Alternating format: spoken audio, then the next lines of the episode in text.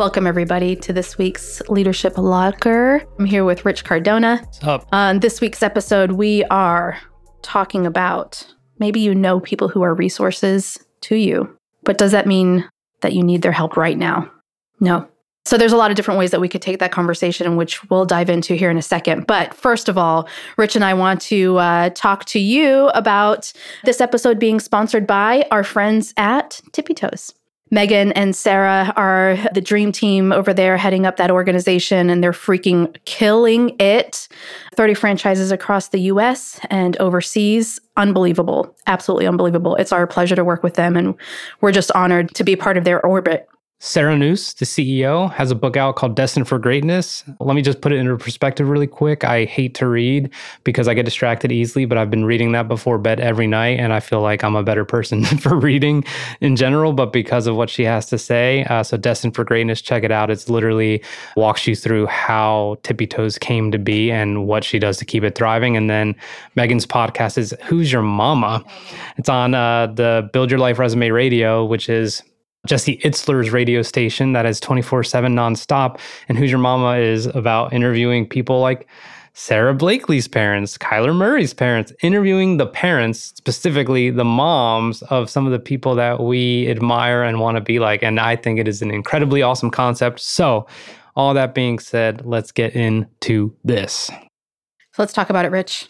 So, how do you approach that when you're an entrepreneur or really at any stage of your life where you have resources at your disposal. And you know there are people that either have knowledge or services or products that can solve a problem for you but you just don't need them right now. First how do you define whether you need them or not? Because i think sometimes people are they have struggle with impulse management. Fuck yeah. Like that's the biggest problem. Look like this is so important if you're a small business owner if you're an entrepreneur if you're a solopreneur. I have spent hours and hours and hours thinking about this. And I heard an anecdote that reminded me of it very, very much. And that is just imagine you're at the grocery store or you're at Target or you're at Walmart or wherever the hell you go to get whatever the hell you get. And I have a just about four year old. And inevitably, inevitably, can I get a toy? She sees something she thinks is going to be cool. And in my mind, I'm like, that thing's going to be in the trash in a week or she's going to lose interest tomorrow. That is the adult form of getting this kind of shiny object syndrome, even if it's people who you know, like, and trust. This is so unbelievably critical. And, and here's why. I've been to conferences. I swore conferences off last year. I said, um, I, my last one I went to was in November. I am like, this year for 365 days, I'm not going to a single conference because every time I go, I see the booths, I see the people, I know the names, I know the creatives, and I'm like, I need that. Like, that's really going to step my Instagram game up. And who gives a shit about my Instagram game because uh, we're in the LinkedIn business right? Or I need this or I need that or a fucking tripod for a camera. Like it doesn't matter. Like you want to be loyal because that person has good brand awareness, but do you need that? The answer 9 times out of 10 is no. Now, I didn't have to go to any conferences in the last year, but I could tell you what, we've been on LinkedIn the whole time and because everyone is engaging a lot more because of the circumstances of the pandemic, you have a lot more access to what everyone's doing and what they're about and what they can give you. Overtly, covertly, or doing it the right way, you are going to run into people who have something that you think you need. Put the freaking brakes on that shit. You have to focus. And this is like, I, I swear, obviously, I've thought about this so much, but if someone asks you, what is your number one problem in your business right now? If you have to think about it, number one, need to get back to work. Like you're clearly not auditing your stuff, or you and your team are just not in cahoots on figuring that out, right? The second thing is if you have multiple problems, that probably means you're looking for multiple solutions and you're going to get that app, that software, that product, that service, and hire someone that you're going to get rid of two months later. It's just not worth it. Like the name of the game is execution. And I think you and I, I mean, look, like we've tried out multiple services, but I think we've certainly put on the brakes at looking for all the answers to our problems. We know, I mean, if there's a whiteboard right there, it says exactly what we need. And have we talked to the people that can help us with that? Yes. Are there a million other things we could add to that list? Yes. Sure. Yeah. What do you think? I think there's multiple ways that you could look at this from, you know, a entrepreneurial or startup you know, issue where, you know, most likely you started your own company out of an impulse. Either you were like, I am absolutely done with this corporate BS. I'm done with being in that space. I'm ready to start my own thing. Okay, so your knee jerk reaction. And now you're finding all the gaps in your knowledge right? You either did not have any knowledge on, you know, what are your resources? What are your tools? What are all the things that you have to have in place? Do you have your licenses? Do you have whatever it is? So there's those gaps that happen. So you're trying to find resources to fill those gaps. And there's a ton of them if you don't do all the legwork on the front end. And some of that just only happens even with the best of intentions. There are going to be gaps in the entrepreneurial journey, especially when you're a startup. But there's more if you're doing it out of a reaction. Number one. On the top end of that, if you're in a corporate environment and you hire contractors to come in and solve internal problems externally, one of the things that I always experienced was consultant fatigue. You know, there's always somebody else to come in with a better opinion, and they're constantly undoing the work of previous employees mm. or previous consultants. And a lot of times, the way that filters out internally is that's just exhaustion and the loss of effort and impact because you're constantly shifting the goal and the target and the, the measures you take to get there. So there's a lot of different ways that you can kind of cut that in terms of like, I have the resources I need, but do I need them right now? No. I think a lot of people get too impatient to see the traction of their efforts and they're attracted by either the new innovation or the new voice in their ear. And those things are when it's it, it becomes dangerous. Well, everything the consultant fatigue the people who are around it like endure it just as bad right like not the people searching for the solutions but the people the solutions are intended for well Be- hold on a second i think i actually think that that's the person who doesn't get exhausted by that is the decision maker. Mm, exactly. Right. So, like, it's everybody else that has to bear the, the burden of it. Yeah, because you get excited. It's yeah. emotional. It is an emotional response. Yeah. Where you are like, this is going to be it just like this toy is going to be so cool and I'm going to play with it forever. This like, person has all the right answers. They've been to all the right places. They know all the right people. They have all the right processes. We've been there. Mm-hmm. Uh, and I think that's it's not a unique experience to come across people who are experts at selling. Um, I'll give you one example there was an organization that I worked with, and one of the decision makers was really, really easily enamored by people who could speak their problems back at them. Right. So if you could easily diagnose, you were in. And people discovered that they were easily being able to, to be convinced of, you know, whatever being a valuable thing.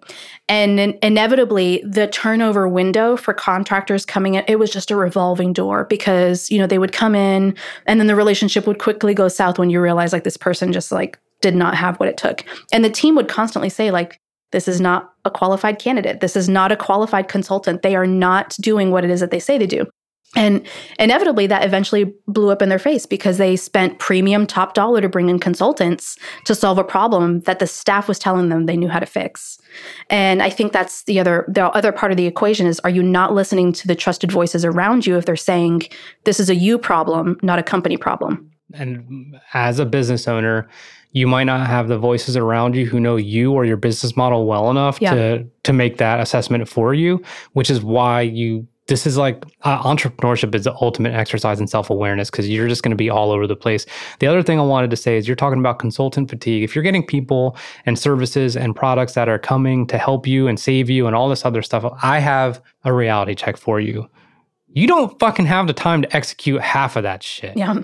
At all, especially if things are going well. So you are going to quit these things after 60 days, or you're going to get that 12 week boot camp on whatever, and you're not going to do it because, look, like we're all, at least in my opinion, those of us that are thriving, and I would consider ourselves thriving, we're in execution mode.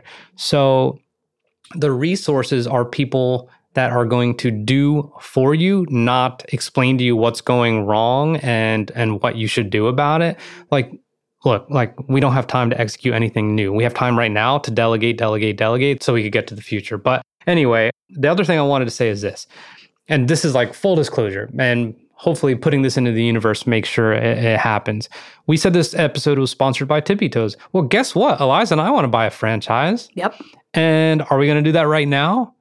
Because that is a good resource for us and it's an extra income stream and we trust and know the people and would lay down lay down in traffic for them No. What did we say? A year, a year to two years. It's a long term plan, man. It's a long term. And that's how you have to play this game. I think, yeah, and I, I would just add on to that. I think having patience is the key. And, you know, along with the self awareness also comes the responsibility one, to be patient. But then in addition, you have to give yourself grace, especially when you're starting out in the entrepreneurial journey. It doesn't really matter how many resources you have around you, how many expert opinions you have around you the responsibility rests on your shoulders to pull the plug and make the decisions. And sometimes you're going to make the wrong decisions. And I think as long as you're learning in the journey of like, okay, not going to do that again. I learned that's not going to be a service that's beneficial to me. There's room for you to make concessions that you're going to make those calls. And sometimes you just have to learn by having the scar. And, totally. you know, sometimes that means wasted time. Sometimes that means wasted resources and occasionally it's both. But at this at the end of the day like that frustration is okay. And it, it it, behooves no one i think to put yourself or put others in the position of having to say i told you so. You know what i'm saying? And i and i think a lot of times professionals or entrepreneurs or whatever can often have that perspective of like yeah we saw that coming. We could have told you. We would have warned you against that consultant. We would have warned you against that service and you know, you can do that to an extent, and you should. I think we have a responsibility to care for others if we see something that's like super alarming. But at the end of the day, like you got to have grace for yourself and you have to have grace for the people around you. I completely agree. And and one thing you said that just like I had this visualization in my head and it was relationships are greater than resources. Yeah. And and what I mean by that is this, like the resources won't go away if you maintain the relationships. Yeah. If you jump on all the resources, especially if they're people you know and it doesn't work out, going back for seconds is probably not going to happen That's because right. it's not a good experience for them and it's not a good experience for you. However, if you maintain the relationships and these people are resources, one thing I think that's actually going to happen if they're really good freaking people, they're going to be like, dude, you do not need us right now. Mm-hmm. Number one. Two is by the time you can afford them or use them or realize now they fit into your game plan, and then maybe it's a year or maybe it's two years, dude, they're two years better than they were when you first met or when you first thought you needed them. And it's just going to be better for you. It'll be probably a much better investment in the long run. Yeah. And I would say the opposite side of that spectrum is the fact that having the integrity to say, you don't need us, or you know what, I don't need you right now, but you know what, I know your services can benefit somebody in my network. Totally. Those referral things, I, I think people have this over professionalized idea of what referral looks like. It really is just relationships. Mm-hmm. You know, there are so many people that we've come across where we're like, hey, you know what? We're not going to be a good fit for you. Either it's budget wise or your priorities don't align with our service. Mm. But we know people that can help you, whether it's a website design or all these different things that we've made those connections for people. There's no incentive on our end. Yeah. We're not making money off of that, but it truly is like we see a need that you have. We're not going to be able to meet that need. And we want to make sure that you can get it met by people that we know and trust and that can serve you well. And I think that having that perspective, not just into in terms of who you recommend, but also, you know, just being able to say, like, hey, you know what? I met this team I met this consultant, I met this service provider, and they are exceptional. They literally told me no. But because they told me no, I like I'm going to tell everybody about that. Oh, completely. It's because literally- they saved me money and they also saved me fr- frustration. I was convinced they were going to meet my need, and they told me, you know what, it's not going to work. It's literally yeah. the mechanic who's like, dude, that's you, right. You do not need an alternator. Yeah. You know, like, or, or, or whatever. Uh, it's that person. You always remember those people. So We'll go ahead and wrap, but hey guys, uh, richcardonamedia.com backslash podcast for older episodes. Hit us up if you have any video marketing questions, marketing questions, publishing questions for Eliza specifically. But more importantly, if you'd like this podcast, if you enjoyed it, and I really, really hope you you were kind of nodding your head or disagreeing with us or whatever it may be. We want the feedback, but we would love it also on a review as well. The more you you listen to us, the more other people will listen. So thank you for your time, and we'll see you next time.